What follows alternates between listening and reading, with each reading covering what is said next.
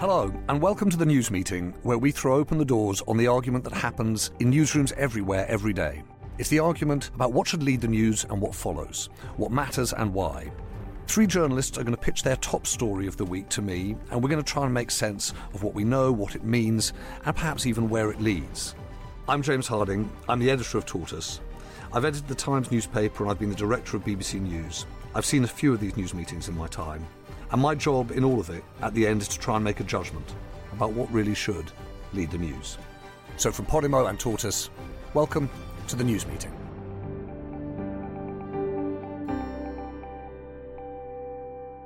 If it's still not quite too late in 2023 to say this, Happy New Year. I'm joined by three of my colleagues here at Tortoise. Dave Taylor is an editor at Tortoise. Hi, James.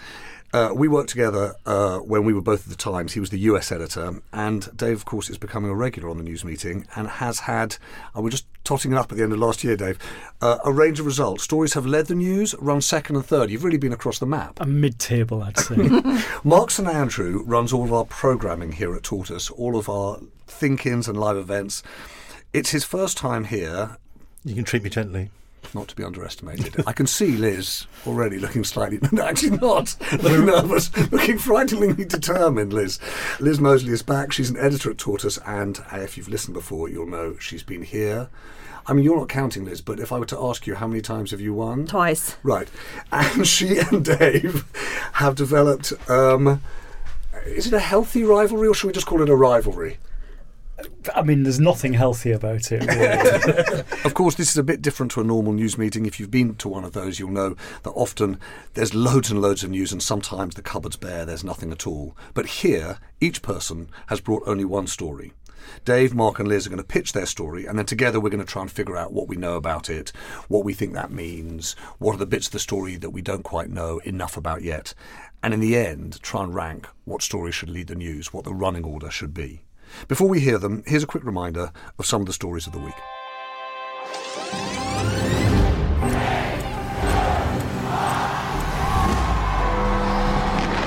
Extinction Rebellion issued a statement yesterday entitled We Quit. Just after midnight on New Year's Day, Ukraine launched a strike. The latest Ukrainian attack could be one of the deadliest on Russian forces since the start of the war. A walrus who washed up in Scarborough yesterday has returned to the sea and swum off. Today, Republicans exploded into absolute chaos. The right wing faction view Mr. McCarthy as ideologically unreliable. He's part of the swamp cartel. Six votes have now passed without him securing a majority. The last time more than one ballot was needed was 100 years ago. Thousands of mourners have gathered in Sao Paulo to pay their final respects to Pele. He could dribble the length of the field, thread the perfect pass, or blast a devastating shot from near nearly anywhere. It's hardly been a quiet start to the year. There's been a fair bit happening this week. So let's start with long stories short. In a single sentence, what's your story? Dave, you go first. We need to talk about Kevin. oh, very nice. Great. Mark? Is the British Museum about to lose its marbles? Ooh, I love that story. Um, Liz? Welcome to the National Death Service. Oh, cheerful way to start the year. Thank you. It's just inspiring All right, let's start with Dave. So, yeah, it's the return of the Republicans to power in Washington and the absolutely almighty mess they've made of it from day one. And the Kevin in question is Kevin McCarthy, the man who wants to be the new Speaker of the House. That was the role that Nancy Pelosi did before uh, the Republicans managed to scrape a win in the November midterms. So it should have been a, a, sort of lap of honour, week of celebration for them. They're back in power in at least half of Congress for the first time in five years. They're a really thin majority, and that is the problem for him. So something that ought to be ceremonial and procedural, the majority votes for their guy to lead the, the the way as Speaker has all unravelled because there's about 20 hardline right wingers in his party who've realised that there's something to be gained from digging their heels in. So, for the first time in a century, he wasn't able to get across the line with his votes. Can, can we get the implications of it in a second, though, Dave? Mm. Because I, I don't want to pretend that I thought that this was the way it worked. I assumed that if the Republicans win the House, their person become speaker automatically. Mm-hmm. I didn't realize there was a vote, there was a whole tussle for it. So, what's the tussle actually about? What do they not like about Kevin McCarthy? They don't like him. The the right wing doesn't like him because they think that he is the walking embodiment of the sort of prey to lobbyists, centrist, establishment kind of Republican that Trump turned into sort of a bunch of hate figures within his own party, really. So they resent him rather. Uh, that, that he's a kind of swamp figure. He's a kind of man of Washington. So that yes, so that, that that's certainly how it's boiled down. That they regard him as the establishment, and what they've noted is that there is an opportunity for them because it's such a small majority. He's sort of dependent on their votes. It's a bit like you know innumerable prime ministers in the UK when they were sitting there trying to get Brexit votes through. You know, suddenly four or five people become the power in the land, and and where we are is this group of disparate, you know, slightly um, gadflyish Republicans. All suddenly think I'd quite like a seat on that really important committee, or I'd like to change the rules on how you can vote out the speaker. And so they're playing hardball, negotiating on things like that. Santos is is my favourite one. Have you seen him? He's he's the one that's lied about everything. he's lied about where he went to school, what he's done. You know, he never worked at Goldman Sachs. He's never worked at Citibank. He made out that his grandparents were fleeing. Uh, the Nazis from the Ukraine in the 40s, and they weren't. They lived in Brazil. He said his mum died in 9 11 in the World Trade Center, and she's a nurse from Brazil. She died in 2016.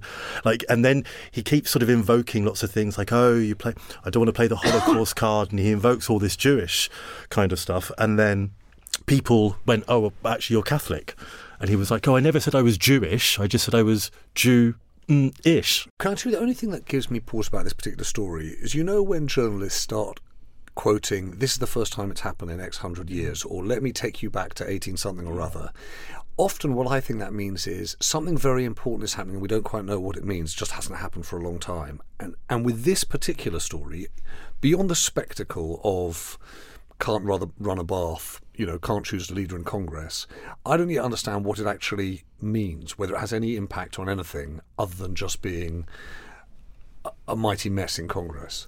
I mean, certainly reputationally, it's it's that, isn't it? If if they talk a lot about optics in uh, in Washington politics, and and this looks terrible, doesn't it? You know, you've just won Terrible an- for all politicians, or particularly the Republicans. I think particularly for the Republicans, if you were trying to sort of push past the, you know, the disarray and debacle of the end of Trump's presidency to say, look, we're back and we are going to show you how to run things. But the guy they want the wanted, first thing they do is a travesty. the, the guy they the, they wanted as an alternative, didn't I see? He wants Kevin McCarthy. Yes. Liz, what do you think? So I'm really encouraged, James, um, that you just admitted that you don't really understand American politics because I really don't at all, and I've really tried. And this story, it does feel both momentous and nothing. and I don't know how much of that is because I just don't really get it, or how much of that is just that is what it is. It's a it, it's it's chaos, but the actual practical implications of it for the direction of anything are are negligible. Dave, thank you. Mark, bring us your marbles. So the marbles. So this was quite hard to find a story, particularly this week at the start of the year, because with New Year and everything, it took a while for things to get going. And then this one turned up, and every time we do anything at Tortoise when we put an event on, I always ask myself, you know, is it slow? Is it wise? I don't always get the answer I'm expecting, but this has to be the slowest news story and spanning as it does about 1500 years. And I think what's notable about it is I think we're finally about to reach some closure. And that's exciting. Closure is a good thing. So, um, it's a story of bribery and corruption and wars and world leaders and shady deals and secret meetings. But it looks like, after 200 years of legal wrangles and very public spats, the Parthenon marbles could be returned, sort of, to Greece. And it's significant, I think, for a number of reasons. The first one is this is the first time that the British Museum has confirmed publicly that discussions are taking place. Historically, the stance has always been Museums Act means we can't give anything back. We don't want, you know, this is where they live. We believe they're obtained legally. Um, Lord Elgin, he showed us the receipts. Well, he didn't show us the receipts. He showed us the Italian copy of an English translation of the receipts. Um, and and they've and the government have always said it's not up to us. It's up to the British Museum. But they've come out and they've said that we've had these discussions. There's an interesting little wrinkle in it, which is in December, Michelle Donelan was asked uh, as culture secretary. Um, where do you stand on the Elgin marbles? Mm. I guess it's that question they ask you when you're culture secretary. And she said that uh, she sympathised with the Greeks. Mm. And, you know, yeah, they should have them back. But she thought it was a very slippery slope to go down returning them. Um, and, and Mark, sorry, this is where we find out whether or not Mark St Andrew has a kind of Wikipedia function. Just go. Do you slowly. want the background? Yeah, I do. Okay, so when did background. Elgin get them? Where did he get them from? So, what are they? Where do they sit in the British Museum? Fine. What's the whole deal? So it's 1798. Okay, and uh, everyone's uh, quoting historic moments here. and and and Earl Seventh Earl of Elgin, Thomas Bruce, uh, he's invited to be ambassador to the Ottoman Empire, mm. which owns most of that part of the world at that time. And before he takes up the post, he goes to the British government and says, "Look, there's tons of stuff lying around here because there's been a war in Greece about 150 years previously, which destroyed a lot of the classical monuments and buildings." And he said, There's a lot of stuff lying around. Do you want me to kind of make some sketches, take some plaster casts while, you know, before I start the job? And the British government was like, Nah, not interested. So he thought, Fine, you know I'll do it myself. So he hires a couple of artists. And as with every project, there's mission creep. And they go from sketching and taking plaster casts to lifting various bits of statue, parts of building, friezes. And he squirrels them away to Malta and did he buy them, steal them? What were the terms under which so, the story goes, his version of events is because it was at the time the Acropolis was a, a, a fort. The, the Ottomans were using it as a fort, so he got permission from the Turks to go in and rescue various bits of, of, of statue and whatever. And they gave him permission and they were his to do they were interested the, whatever he collected was his to do with what he wanted. He sends it to malta with the vision of installing it all at broomhall house which is the bruce family seat up in scotland which oddly enough on their website makes no mention of any of this. Um, he it cost him a fair whack as well. It cost him the best part of in new money about five million quid to, to get all this stuff and store it. Then real life gets in the way and he encounters a really expensive divorce, which is going to cost him quite a pretty penny. He needs to raise a lot of money quite quickly and he shops them around. Various people express interest in buying them, including Napoleon. Um, and eventually he sells them to the British government for less than half of what it cost him. Uh, fire sale price of about two million quid. The British government takes them, isn't sure what to do with them, and bundles them off in trusteeship to the British Museum. Huh. And that's where they've sat for the past sort of 200 odd. So, what's years. happened this week? So, what's, well, what's happened since the 1980s is it's been very public rows. Yes. This goes on. It's, I told you it's a long, slow story. No, so since the 1980s, there's been a really public campaign from Greece um, using you know, the Greek culture minister, Melina Mercouri, all sorts of people have lobbied the British government to say, we're ready now. You know, Greece, it's, it's, it's, it's independent country. We've got a state of the art uh, Acropolis Museum. We're ready. You know, we've got the guidebooks printed. We've got the labels ready to go. We we can house these, and incidentally, we have the rest of the Parthenon here, and we can reunify because it's, yeah. it's here, and it kind of makes sense. Liz, what do you think? I've enjoyed that. Greek story time with Mark. Yeah, it's a trundle through history. Yeah, it is. Um, as regards the story, um, I think in your opening gambit, the keyword mark is sort of. We're giving the mar- marbles back, sort of, because we aren't. And so much as we here at Tortoise, particularly in the last sort of few years, we've been quite close to this mm. in its context. And when we all talked about Colston a lot and that whole thing, and, and it feels to me that it, it sits as one jigsaw piece in a very big and important, as you say, long, complex um, it's not really a news story. It's more a sort of sense of the shifting tectonic plates of how we think of ourselves culturally and how the world relates to one another. I'm not sure it's a massive deal news wise. But isn't there, isn't there a thing? Do you remember when that Edward Colston statue was pulled down? And actually, Mark, you might have arranged this, but the historian David Olusoga came and did one of Yeah. our thinkings. And he made this brilliant point. He was like, statues are not history. The pulling down of the statue It's- is history. yeah. Right? And, and in the same sense, actually, there is something going on here where Britain, and it's happening in France and Germany elsewhere, but we're here, Britain is saying, okay, what is our relationship with our past, with our neighbours, with our sense of global ownership, ownership of the world story as well as our own? Something. Something is happening. Something will happen, and it's moving quickly. move. It's moving quickly. So they're saying, I mean, it's only as le- recently as end of 2021, the museum was saying it's the ownership of these is not in dispute and they are ours. And they're now saying that the marbles could be in Athens this year. And the amazing thing is, do you remember? I don't know whether you were. We had this conversation, Dave. This was maybe a year or two ago because there were these arguments around appointments to public bodies, arts institutions, where the government's position was this was under Boris Johnson the government's position was retain and explain. It was the absolute position of the government that if you if you wanted to become a trustee of the British Museum, you had to sign up to retain and explain. Mm-hmm. That was their position. So something has moved really. Yeah, I think it's fast. significant. And the it's- and it- language is totally different. It is interesting that the, the the the concerns in the sort of cultural community around that time were that people who were not Tories were being pushed out of committees, and it was sort of placemen and women being being installed. Um, and here we are with you know a former Tory Chancellor George Osborne being the, Who person at the British Museum who who sees this. It seems in quite a different way to, for instance, Boris Johnson and that person. What was their name? Liz Truss.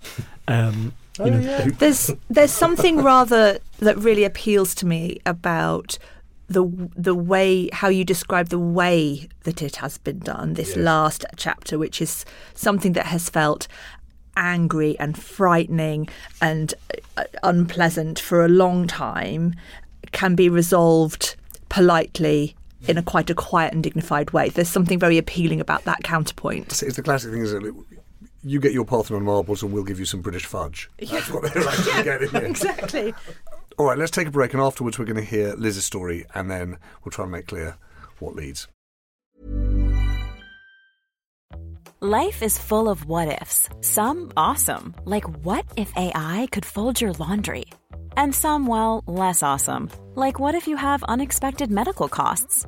United Healthcare can help get you covered with Health Protector Guard fixed indemnity insurance plans. They supplement your primary plan to help you manage out of pocket costs. No deductibles, no enrollment periods, and especially no more what ifs. Visit uhone.com to find the Health Protector Guard plan for you.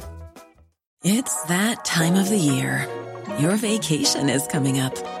You can already hear the beach waves, feel the warm breeze, relax, and think about work.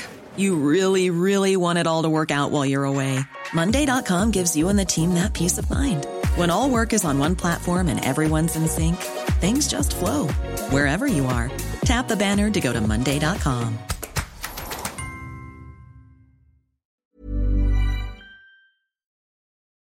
Liz, what have you got? I'm sorry about the headline. I couldn't come up with anything better. really miserable. Um, and obviously, if we all had a pound for every time we've read a NHS in crisis, NHS on the precipice headline, we wouldn't have to do this podcast. But um, I do think that what is happening in the National Health Service at the moment, and particularly in terms of the news hook, what it means politically, given where we are in the election cycle, is the most important and significant story of the week. Um, we can talk about uh, horrible anecdotes, frightening statistics, and all of that stuff. Um, I suppose my starting point for this is by next March time, March 2024, I don't think there'll be a family left in this country that won't have a horror story of some kind. Um, this winter's going to be difficult. Next winter's going to be absolutely terrible. And so, for my money, um, it makes the NHS and the future thereof the battleground for the next general election. I, I strongly believe that to be the case. and the thing that I think is fascinating and frustrating in equal measure is that this week um, the key spokespeople in the Labour Party can't get their act together about how they're going to play it, and that's that's where I come into it. And just explain what the because I'm confused about what the division is in Labour about the NHS. I think we all are a little bit. So, from what I can manage to piece together, you've got um, the Health Secretary, Wes Streeting, who has over the past sort of few weeks and months made a number of statements and speeches and things. His position is broadly this, and I hope I'm not doing him a disservice just I'm written this way. Um, yes, we've got a plan for more staffing. Um, yes, we've got a plan to use more of the private sector to help alleviate backlogs and and you know productivity and efficiency and all of those things. But there is um, he's proposed a number of real deep reform packages to do with shifting focus from review follow up appointments to earlier diagnostic appointments and things like that. But it's but what the way he upset the British Medical Association was by effectively saying there is no point throwing good money after bad in a model that we have proven isn't going to work now and won't work in the future. Um, and that has put him at odds with the British Medical Association. The split in the Labour Party, which was transpired this week, was a doctor, crucially, uh, Rosena Allin-Khan. She's the MP for Tooting, but she's also the shadow mental health minister. Was on the radio talking to Martha Kearney and refused to agree with his position. She says, "I'm here for more staff, but I'm not here for saying."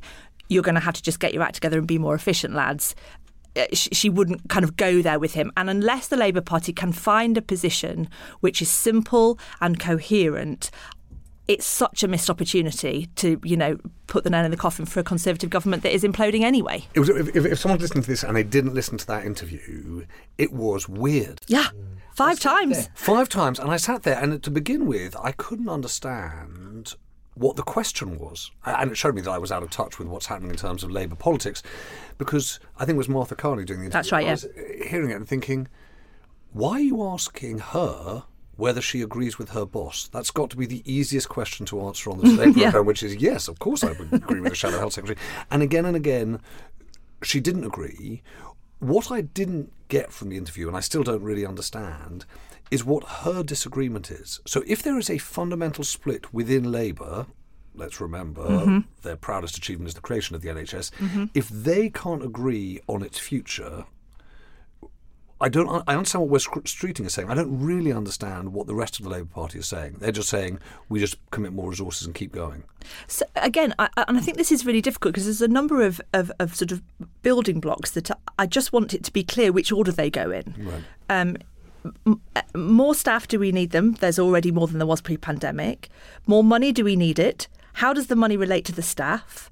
Where does this intersect with the immigration question as to whether there, where are all the vac- why are there so many vacancies then if there's also more staff?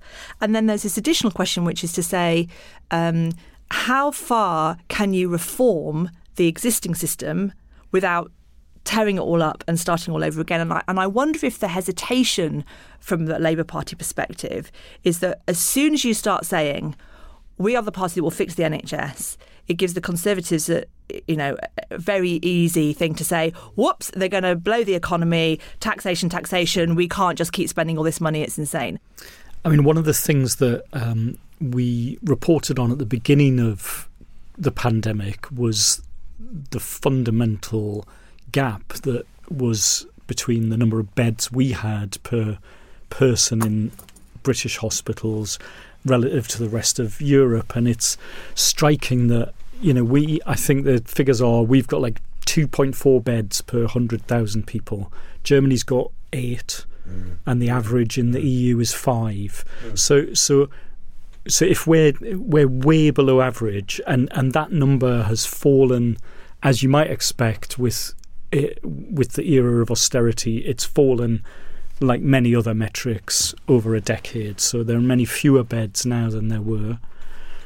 Partly it's about um, staffing and, and demand isn't it? But um, but that But is that's about capacity. Yeah. and and it's and you've seen it especially um, bite in general and acute where it's your overnight stays. You know it's sort of held good on maternity let's say.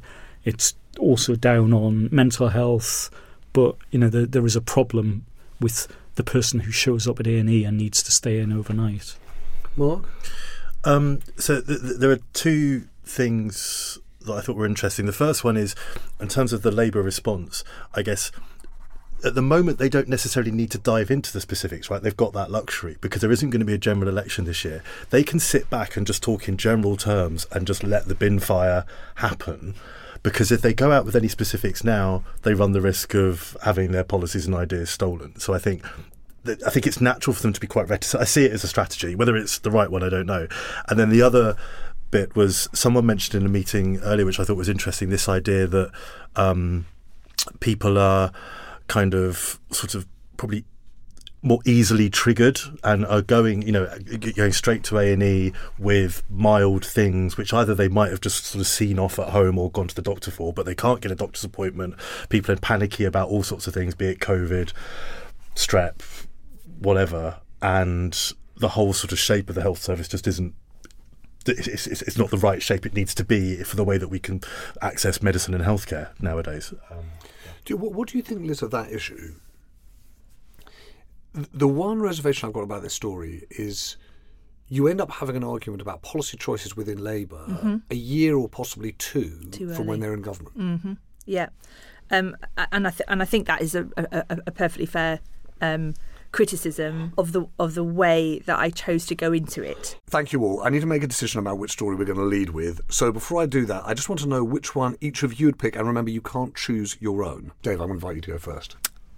I I sort of love the way Mark has told the British Museum story, so I think I'm going to go for that. The notion that the Indiana Jones era is over um, is a great one, and I think actually if we're looking for a hopeful story to start the new year, this is a move that a good nation could make. It's a act of reparation that's relatively easy to do. I think doesn't hurt anyone. You're looking very handsome today, Dave. Yeah. Mark, what do you think?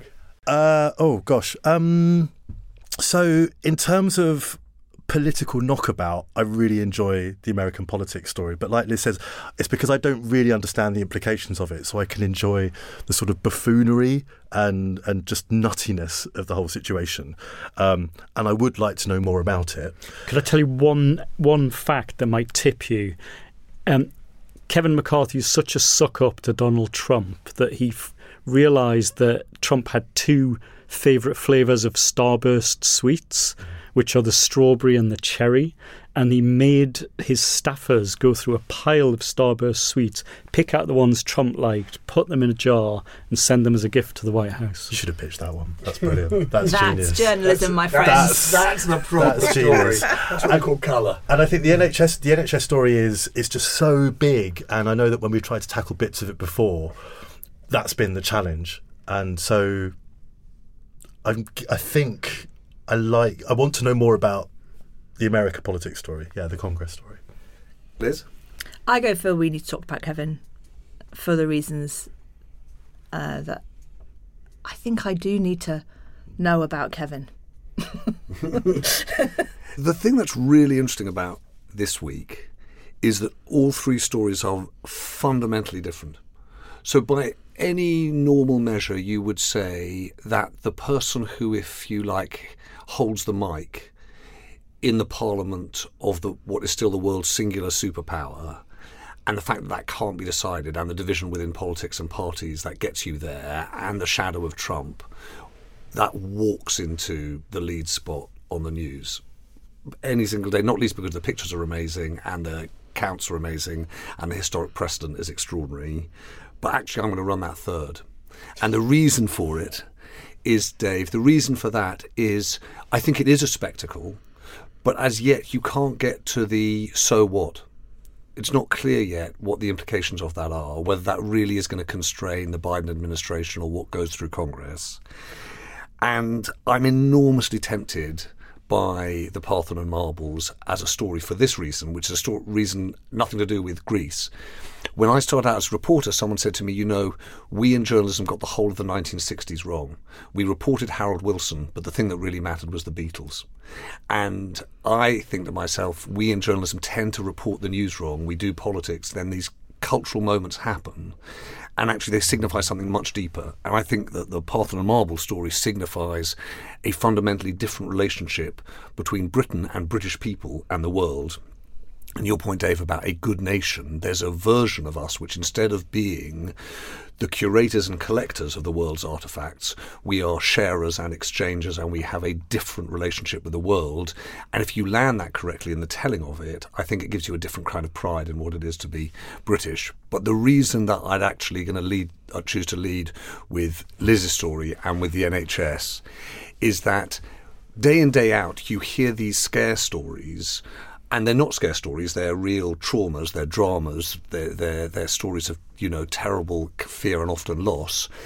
And they just grind you down. They don't actually tell you anything new. But I think that Liz put her finger on something that is fundamental, which is if the founders of the NHS are now themselves divided about the direction of the NHS and facing a choice which the whole country knows we face, which is either you are going to need to pour more resources into it, or you're going to have to reform it, and most likely you're going to have to do both things. What you're then fundamentally asking is what kind of country are we? What kind of relationship do we have between tax and public services? What's the role of government? What's the nature of our shared sense of society? And we are two years out from a general election. But for the first time, we're now getting to a question which is what is this Labour party really about in the face of something that everyone is witnessing and experiencing. And so, for that reason, I think it's a political story which shouldn't naturally propel it to the top of the news, but in this case is in the top of people's lives. And so, for that reason, Liz, it pains me to say this. Sorry, guys. Liz's story leads the news. Girls for the win. right, on that hefty and heavy note, that's it for this week's news meeting. Thank you to Dave. Thanks. Thank you, Mark. And thank you again to Liz for bringing the stories. And I thank you for listening. Who knows what the next week will throw at us, but whatever happens, I'll be back with three more journalists, all trying to convince me that they've got the story that mattered most in the news meeting.